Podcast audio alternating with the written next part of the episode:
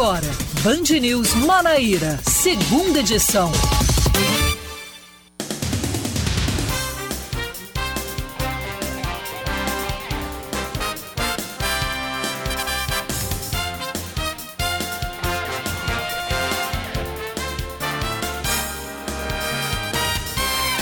Agora, 5 horas 2 minutos, 5 e 2 aqui em João Pessoa, na capital paraibana. Boa tarde para você que está desde uma da tarde comigo, me acompanhando aqui, sendo bem informado, sendo atualizado sobre os principais fatos que acontecem em nosso estado. Tá sentindo falta de Oscar Neto? Só um instantinho que ele chega daqui a pouquinho aqui para estar junto a mim apresentando esse programa, o Band News Manaíra, segunda edição aqui pela 103.3. Teve um imprevistozinho, mas já deve estar a caminho.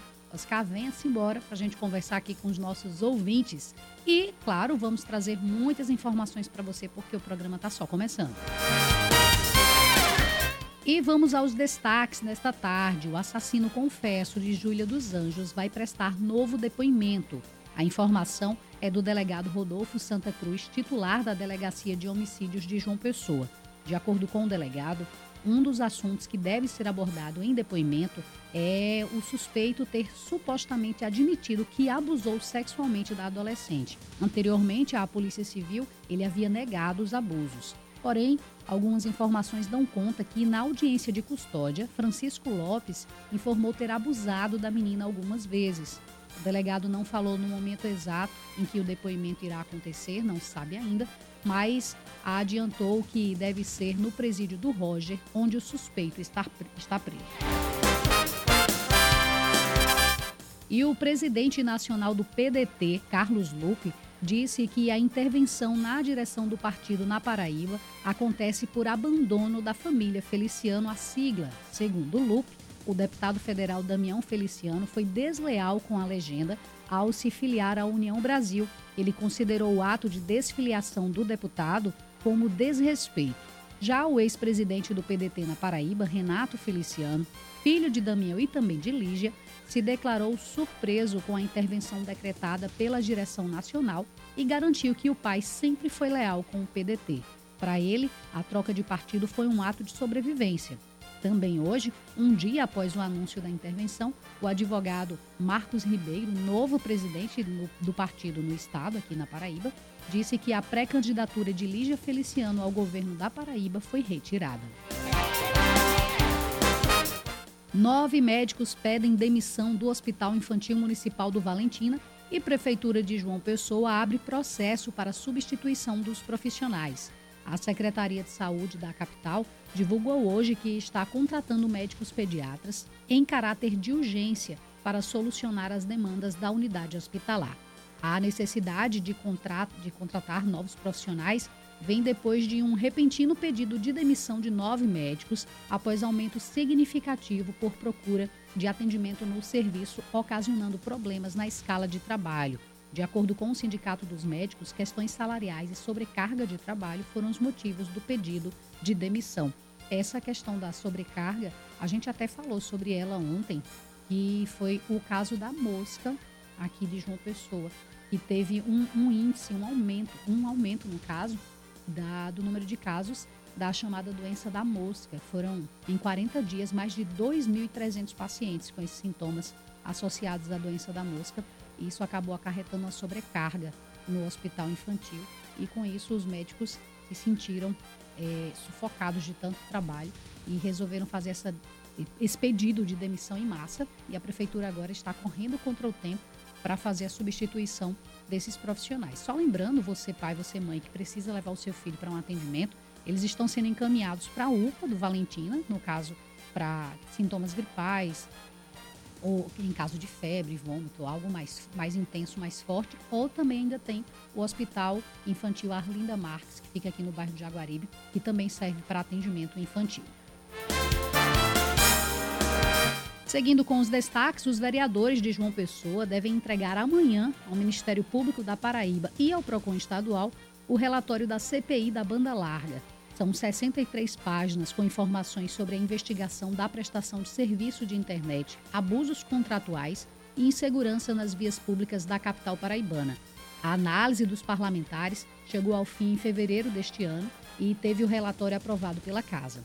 No documento, o relator, vereador Dom Bezerra, detalha os problemas encontrados pelos consumidores pessoenses na prestação dos serviços de internet, além da problemática dos fios emaranhados e soltos dos postes de energia elétricas pelas ruas da capital.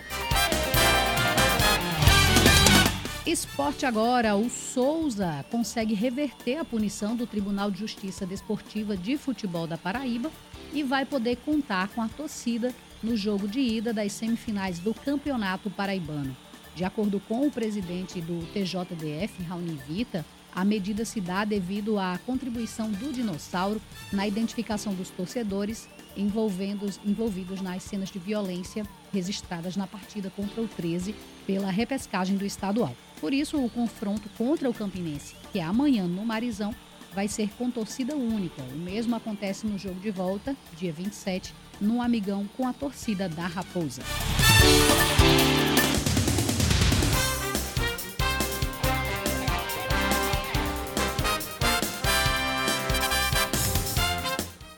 Agora são 5 horas 8 minutos. Vamos com informação sobre o clima aqui em João Pessoa e também na cidade de Campina Grande. Band News. Tempo. Começando por João Pessoa, capital paraibana, a previsão de que para esta noite o tempo fique firme. A temperatura mínima prevista é de 23 graus, a máxima é de 32. Nesse instante, a gente já olha aqui para o céu de uma pessoa, pouquíssimas nuvens, quase nenhuma a gente consegue enxergar. O sol já está se pondo, mesmo cedo assim, acredito que seja alguma nuvem. Não dá para ver muito bem daqui da, da nossa localização, mas o céu está com a cor linda. Então, se você quiser dar uma paradinha no que está fazendo, dá uma olhadinha para o céu agora, vale muito a pena, porque está muito lindo o céu aqui na cidade de João Pessoa.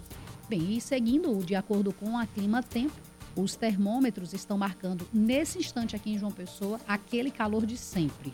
31 graus com sensação térmica de 35. João Pessoa não economiza quando se trata de calor. Infelizmente a gente segue aí com, com esse abafado aqui na cidade. Vamos agora para Campina Grande, que tem previsão de pancadas de chuva agora à noite para a Rainha da Borborema. A temperatura mínima prevista é de 22 graus, a máxima é de 31. E nesse instante, os termômetros estão marcando 29 graus, com sensação térmica de 31.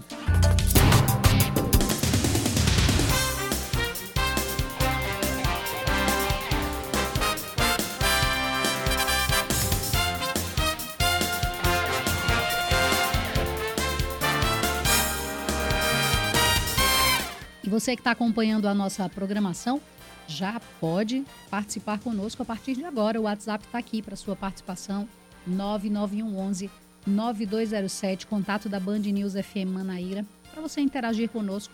Traz aí alguma curiosidade, interage conosco dentro dos assuntos que a gente já falou aqui, dos assuntos que a gente já relatou, mas também participa conosco é, trazendo uma informação nova, como é que está o trânsito aqui na cidade de João Pessoa. Antes de começar o, o jornal, eu já estava trazendo informação com relação à interdição que está acontecendo lá no bairro do Manaíra, onde algumas vias precisaram ser, uma via na realidade, precisou ser interditada devido a um vazamento de água.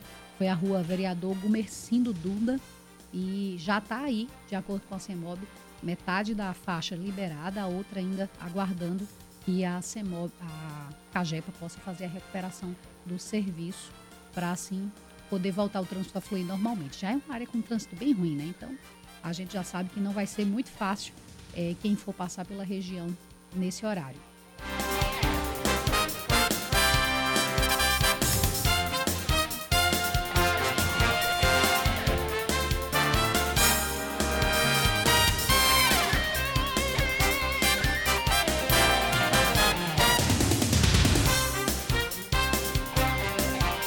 Agora 5 horas 11 minutos. Você que está aqui acompanhando, não esquece, pode participar conosco 9911 9207, contato da Band News FM. E agora a gente vai falar com relação ao caso Júlia dos Anjos. O padrasto que confessou ter matado a adolescente é, vai prestar novo depoimento. Ao vivo, quem conversa conosco agora é Silvia de Oliveira, que vai nos atualizar sobre este caso. Silvia, boa tarde, bem-vinda ao Band News Manaíra, segunda edição. Olá, boa tarde, boa tarde para vocês aí no estúdio, boa tarde a todos. Olha, antes de falar desse depoimento, eu queria falar sobre a liberação do corpo da Júlia, né, que foi confirmada. Nós acabamos de falar com familiares, o pai da Júlia, o Jefferson Brandão, e a tia Josiane Araújo chegaram há pouco aqui na sede do IML para eh, foram chamados, né, comunicados sobre a liberação do corpo da menina. Confirmado, né, que é realmente o corpo da Júlia. Logicamente todos já sabiam disso, mas tem que haver aquele laudo que comprova isso. Isso já foi feito, eles foram informados sobre isso. Chegaram há pouco para esse protocolo, mas confirmaram que só vão fazer o sepultamento da Júlia amanhã. Isso porque o corpo também está, foi, já foi encontrado né, em estado de decomposição, é, e hoje, quer dizer, a liberação, a retirada do corpo daqui hoje não seria prudente, então eles já vão fazer essa retirada do corpo amanhã de manhã, já para o sepultamento. O local vai ser em João Pessoa, eles vão confirmar o nome do, do, do cemitério onde a menina vai ser sepultada.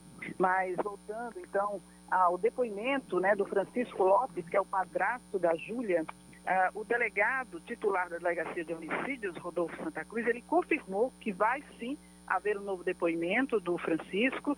Isso porque é, o motivo ele não confirmou, e não disse quais as razões que levam a polícia a fazer é, um novo, é, tomar um novo depoimento do Francisco Lopes. Agora, há suposições, né? Existem aí informações de fontes de que o Francisco teria confessado na audiência de custódia que abusou sexualmente da menina e a família estava aguardando, né, o resultado do laudo. Como isso não foi confirmado ainda, deve ser confirmado nas próximas horas, já que já houve a conclusão aí do laudo cadavérico.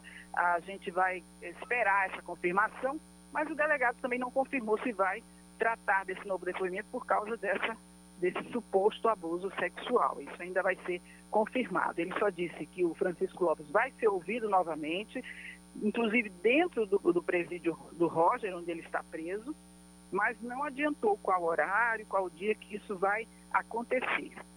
E a gente relembra então essa, esse crime bárbaro, né, da Júlia dos Anjos Brandão, de 12 anos, que ficou desaparecida a partir do dia 7 de abril até o dia 12, quando o Francisco Lopes confessou ter assassinado a enteada por asfixia. Ele apontou para a polícia local, onde o corpo da adolescente foi levado por ele, uma cacimba na Praia do Sol, em Gramame, perto de onde mora a família. A alegação do Francisco, né, inicialmente, é de que a Júlia estaria com ciúmes, chateada, porque a mãe está grávida né, do Francisco e por isso ele decidiu matar a menina. Enfim, a gente espera aí que haja realmente uma elucidação total desse caso, tão, é, que deixou todos, né, toda a população da Paraíba é, muito comovida com toda essa história. Voltamos com vocês aí no estúdio, ok? Ok, muito obrigada, Silvia, pela sua participação, por trazer essas novas informações com relação ao caso. Esse caso que foi chocante. É chocante poder pensar e falar dele. Então, bom trabalho para você, Silvia.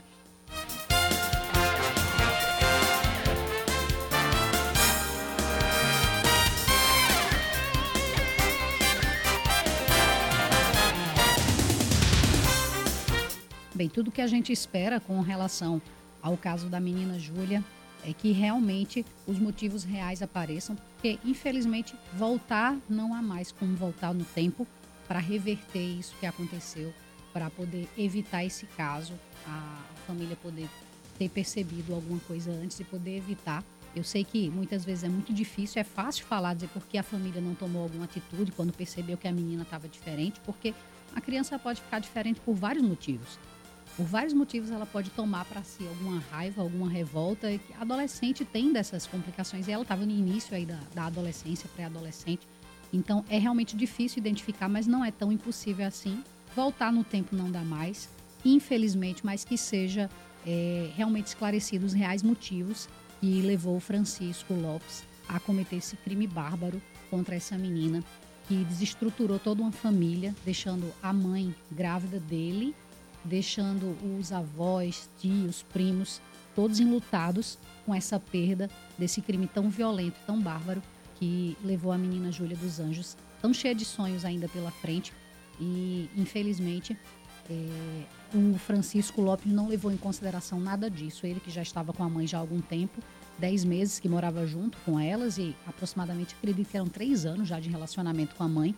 E, enfim, não, não, há uma não há nada que justifique esse crime que ele cometeu, mas que ele possa pagar e que possa ser entendido com clareza, principalmente para os familiares, o que levou ele a fazer isso. E agora, né, que a família tem o direito de poder enterrar o corpo da menina, a gente externa os nossos sentimentos, né, de perda é, para esse caso, para todas as famílias, para toda a família da menina Júlia dos Anjos.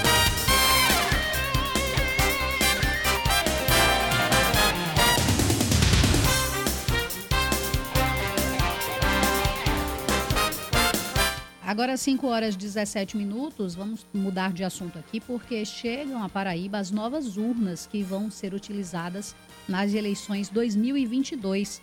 O modelo foi atualizado e traz novidades em recursos de acessibilidade e também em segurança, transparência e agilidade. Esta é a primeira atualização da urna desde 2015.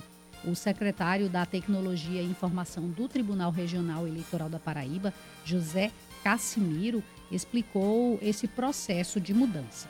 Vamos ouvir agora que nós tínhamos mantido o nosso modelo de urna bem parecido desde 96, há 26 anos atrás, até o nosso último modelo antes dessa, como você falou, a 2015. Eram bem parecidas, mudavam pouca coisa. É, mas nós tivemos um hiato aí, duas eleições sem adquirir urnas novas, 2018 e 2020, fizemos só com as urnas antigas. Então o TSE aproveitou esse tempo também para redesenhar a urna, contratou especialistas em ergonomia, em usabilidade, uma, uma, uma, modela, uma remodelagem no, na parte externa da urna até porque as pessoas, por verem a urna sempre do mesmo jeito, já confundiam o interior também, eh, comparando urna com máquina de datilografia e tudo, porque a gente dizia que a urna estava em vigor desde 96. Só que para cada eleição, cada urna que foi produzida, sempre embarca mais tecnologia, embarca mais memória, mais processador, para que a gente possa ofertar ao eleitor uma eleição mais tranquila e célere. Dentre as novidades da nova urna, uma das principais fica por conta da inclusão social, é, dando o mesmo significado ao exercício da cidadania para todos os cidadãos. Ela vai permitir para o eleitor é, deficiente visual colocar um, fone de ouvido e ouvir cada tecla que ele apertar e ao final uma voz sintetizada com o nome dos seus candidatos, inclusive candidatos a vice e a suplente de senador. É, isso vai ser possível. Vai ter um, para o eleitor portador de é, deficiência auditiva, vai ter também um, vai aparecer um bonequinho ali em Libra, coisa mais linda ali, explicando, é, é, colocando em sinais aquilo que a urna está tá, tá, é, é, emitindo, o som que a urna estiver emitindo, ele vai traduzir em, em, linguagem de sinais. Vai permitir, por exemplo, acoplar um módulo, um módulo externo para o eleitor tetraplégico poder votar sozinho, sem ajuda de ninguém. O eleitor, hoje em dia, para votar, precisa da ajuda de terceiros se Deus quiser, não nessa eleição, infelizmente, mas nas próximas, nós, onde tivermos um eleitor tetraplégico, nós poderemos acoplar um módulo e permitir que ele vote sozinho. Então. Bem, Cassimiro enfatizou também que a urna estará longe da internet e de qualquer tipo de acesso externo. É, é, se tem algumas coisas que a gente não muda na urna, e só traz mais novidades é a parte de segurança. E uma coisa que é inafastável para nós da Justiça Eleitoral é manter a urna fora da internet. A gente tem alguns prejuízos com isso, porque a gente poderia, por exemplo, colocar voto em trânsito melhor, mais fácil, mas em nome da segurança, para manter a urna intacta, como a gente sempre manteve nesses 26 anos, então esse, esse requisito de segurança é inafastável. A urna continua sem nenhum tipo de acesso externo, essas novas urnas eletrônicas são fabricadas pela empresa Positivo, lá em Manaus, seguindo rigorosos padrões de segurança. O modelo UE 2020 é o mais moderno e possui mais acessibilidade, permitindo maior rapidez à votação. O terminal do mesário possui tela grande, sem teclado, com superfície sensível ao toque, ou seja, é o chamado touch. Então, são as mudanças. É muito importante que os eleitores saibam de a origem da, das urnas, como elas são feitas, como elas são fabricadas e essa inacessibilidade dela para a internet também, trazendo segurança. Porque ah, quando se trata de falar, não, a urna ela é muito segura, é segura por isso, ela não tem como ter uma invasão de algum hacker ou de algum sistema de informática justamente por isso porque ela não tem acesso à internet. Então, se ela é desvinculada da internet, não vai ter como alguém ir lá e fazer qualquer tipo de hackeamento e fazer alterações com relação aos votos que foram registrados e computados. É como uma, imagina uma calculadora, onde você coloca os números e vai só somando, colocando números e somando, colocando números e somando. No final você tem o um resultado. A urna eletrônica vai nessa linha. Você vai colocando, tem todos os registros de todos os candidatos. No final, quando elas são fechadas, elas emitem os boletos, os boletins. Dentro desses boletins, não diz o nome de quem, claro, porque é uma questão de segurança, o, o voto ele é secreto e assim permanece, mas sai com exatidão o número de qual candidato recebeu o voto ali naquela urna, quantos votos recebeu e no final tem um total. E aquele chip ele é colocado e vai sendo somado, ele é levado pelo Tribunal Regional Eleitoral, pelos cartórios eleitorais, e eles vão sendo somados à medida que os chips eles vão é, apresentando justamente esses boletins, é, é, à medida que eles vão sendo registrados nos computadores e vai somando todos aqueles votos. Então é algo bem automático, por isso que a nossa, é, o nosso modelo de eleição ele é, um dos, ele é o mais moderno do mundo, é o mais ágil do mundo, justamente por conta dessa tecnologia que é colocada e que é segura sim. Eu acredito sim na segurança das urnas eletrônicas. Agora, 5 horas e 23 minutos, só uma informação antes da gente fazer o nosso primeiro intervalo, é que a Associação Brasileira de Apoio a Cannabis e Esperança, a Abrace, realizará um evento na cidade de João Pessoa. Será amanhã, dia 20, né, quarta-feira, das 9 da manhã até as 4 da tarde, com ações sociais para comemorar seu, seus oito anos. O evento ocorrerá no Parque Solon de Lucena, no centro da capital paraibana, haverá aferição de pressão, glicemia, teste de linguinha, corte de cabelo, é, corte de cabelo solidário e distribuição de lanche, tudo oferecido de forma gratuita.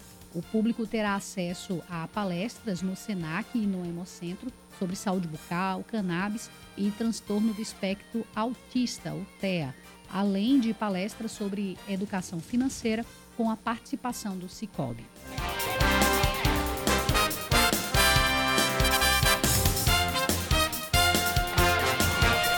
5 horas e 24 minutos, só um instantinho que eu volto com você, não sai daí.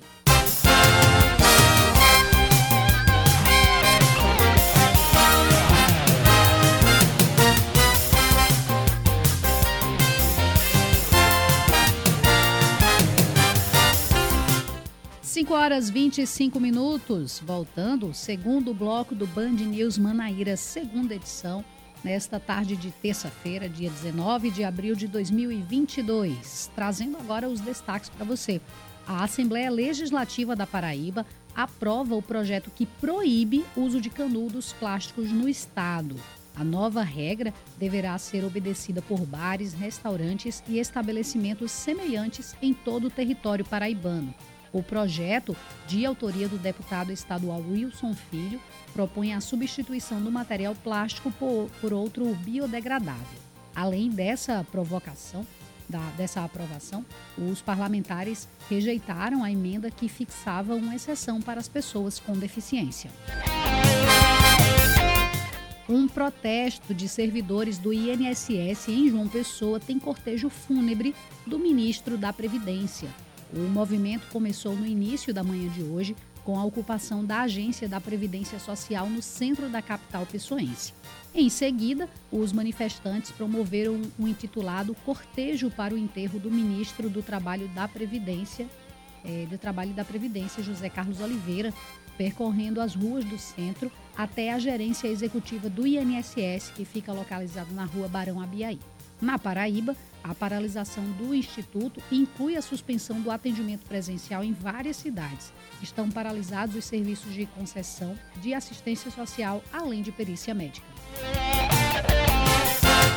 O São João de Campina Grande mudará trânsito no entorno do Parque do Povo. De acordo com a Prefeitura, a rua Sebastião Donato será bloqueada para tráfego de veículos a partir das 6 da noite durante os, os 31 dias de festa no Parque do Povo. A interdição vai acontecer por questões de segurança e para garantir o funcionamento de estabelecimentos comerciais. Outra mudança anunciada foi no palco principal, que este ano homenageia o cantor Genival Lacerda e deixa de ter o formato 360 e volta ao formato tradicional, que é o posicionamento mais recuado. Com isso, a bateria de camarotes, bares e banheiros que antes ficavam na parte de trás, agora ficarão dispostos na parte lateral esquerda do palco, que é do lado do Centro Cultural. E um grupo de artesãs sereias da Penha representa a Paraíba na edição da Expo Favela, que aconteceu lá em São Paulo. A feira de negócios aconteceu neste fim de semana e reuniu empreendedores e startups que nasceram e atuam em comunidades de todo o país. No universo de mais de 20 mil inscritos, as sereias da Penha foram selecionadas e estiveram entre os aproximadamente 300 expositores do projeto. Além da troca de conhecimento com outros produtores, o trabalho das artesãs pessoenses foi prestigiado por artistas e empresários de renome nacional. Agora vamos com notícias do esporte. É o confronto entre o Botafogo da Paraíba e o Nacional de Patos já começou fora dos campos. Isso porque o Belo acionou o Tribunal de Justiça Desportiva do Futebol Paraibano, solicitando que 10% de ingressos seja destinado à sua torcida. Para a alta cúpula nacionalina, isso não será possível, já que o Estado não possui condições de acomodar duas torcidas e também o Belo não fez o pedido em tempo hábil. O que se sabe é que, com, um, com ou sem torcida visitante, a partida entre o Nacional de Patos e o Botafogo da Paraíba acontece amanhã, às 8h15 da noite, no estádio José Cavalcante. Já a partida de volta será no estádio Almeidão, aqui em João Pessoa, está marcada para o dia 26 de abril e definirá o primeiro finalista do Paraibano 2022.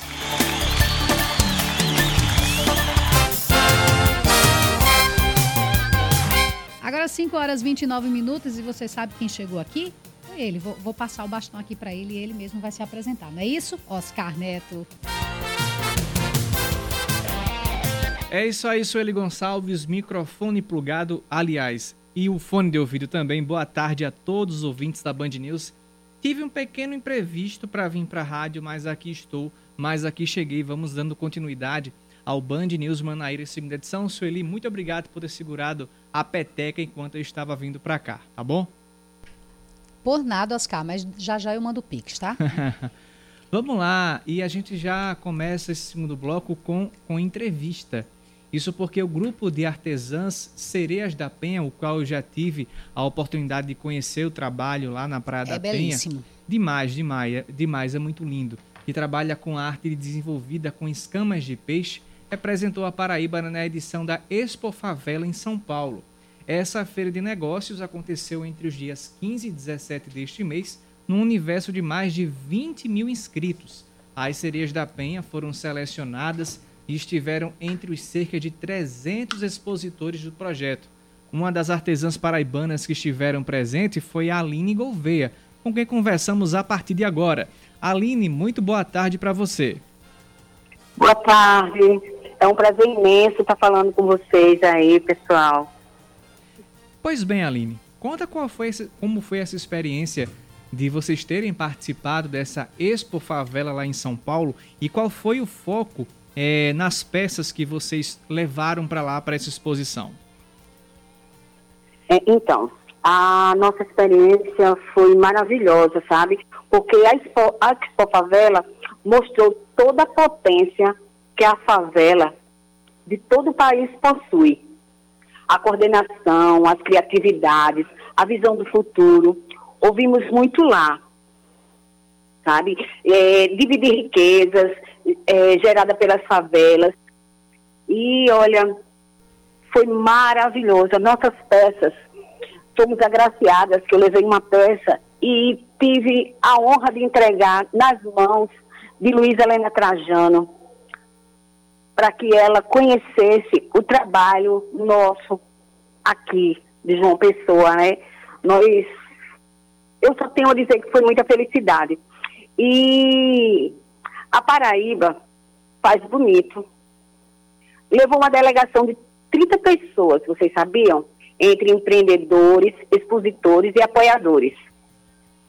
Então, tivemos todo um aparato, a, a CUFA é uma potência. E para mim foi um orgulho muito grande, muito grande poder representar a minha cidade, porque no meio de 20 mil inscritos, 350 pessoas foram é, selecionadas e eu me orgulho de fazer parte dessas 350.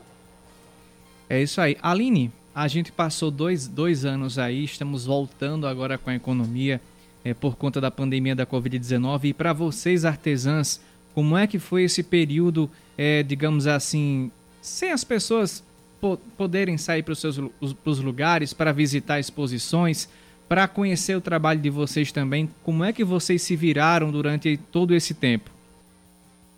Olha, foi muito difícil, sabe?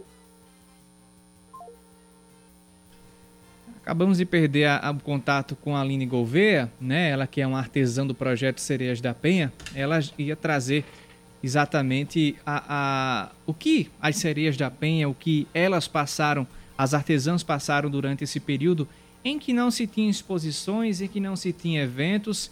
A gente sabe que anualmente as Sereias da Penha participam de vários desfiles é, Brasil afora. E nesses dois anos os eventos ficaram cancelados por conta disso. Ela, ela ia trazer justamente essa, esse balanço do que foi a, o trabalho das sereias durante a pandemia. Já retomamos o contato agora com a Aline Gouveia. Aline, eu tinha te perguntado como é que foi passar esses dois anos sem participar de exposições, como é que foi a produção, é, como é que vocês se viraram para manter o projeto em pé, digamos assim? Ah, foi, foi muito difícil, né? no meio dessa pandemia, muitas artesãs se afastaram, umas seguiram seu rumo, porque não tinha como ajudar elas, não tinha como a gente vender peças para ajudar pelo menos no, no, no, pão de cada dia. Então elas se afastaram e ficou eu, Joseane e mais duas pessoas. E a Joseane queria desistir, eu disse não, nós somos sereias, nós somos guerreiras, nós somos mulheres. Então, começamos a confeccionar, postar no Instagram, começou a aparecer alguns pedidos, a gente foi fazendo. Aí depois eu pedi apoio né, a, a, ao município e nos ajudou. Criamos um desfile, um desfile chamado Beleza Sem Padrão, através da SEDURB, nos ajudou também. Então, é, é, nós tivemos pessoas que seguraram na nossa mão e não deixamos cair, tá? E graças a Deus essa pandemia acabou. Estamos trouxemos, né, da, da Expo Favela uma bagagem de experiências, muitas experiências boas e eu tenho fé em Deus que a partir de agora as sereias têm muito a crescer. É interessante você contar isso porque justamente depois de, um, de uma pandemia que a gente ainda está vivendo, estamos em tempos melhores, mas você nos conta que várias sereias tiveram que deixar o projeto por seus motivos pessoais, mas vocês seguiram firmes e foram parar na Expo Favela para levar todo esse conhecimento, levar toda essa bagagem para que as pessoas conheçam é, o trabalho de vocês, que é excepcional. É, foi uma das primeiras matérias que eu fiz quando eu vim para a rádio. Foi justamente conhecer o trabalho das Sereias da Penha, é muito bonito, muito rebuscado e muito fino o trabalho que vocês fazem. Então, no caso essa experiência do, da Expo Favela, só vem para somar, digamos assim, e para trazer o reflexo do quanto vocês foram é, guerreiras durante todo esse tempo, não é isso? Isso mesmo. Nós somos, como eu já falei, nós somos mulheres de comunidade, guerreiras, temos a, a arte, tá? Porque é um dom. Deus nos deu, nos deu o dom porque nós fazemos o crochê, todo mundo pensa assim, ah, crochê em linha. Não. Nós fazemos crochê nos fios de cobre. Só Deus sabe o quanto a gente machucava os dedos, uhum. porque o uhum. fio de cobre, ele corta. Mas com muita lágrima, esforço e perseverança. E, acima de tudo, acreditar no nosso potencial. Exatamente. Aline, onde é que as pessoas podem conhecer o trabalho das Sereias da Penha atualmente? Atualmente nós estamos com uma loja física lá na Praia da Penha, na parte de baixo da praia, precisamente num restaurante chamado Mushima. A uhum. nossa loja está lá, tá? No restaurante Mushima. E também nós estamos fazendo vendas através do Instagram, né? Arroba Sereias da Penha. Falar no direct que a gente sempre está respondendo. Muito bem, conversamos com a artesã Aline Gouveia, que faz parte do projeto Cerejas da Penha, contou como é que foi a experiência de ter participado da Expo Favela em São Paulo, que aconteceu é, nesta semana. É, obrigado, Aline, pela sua participação e um bom trabalho a vocês todas.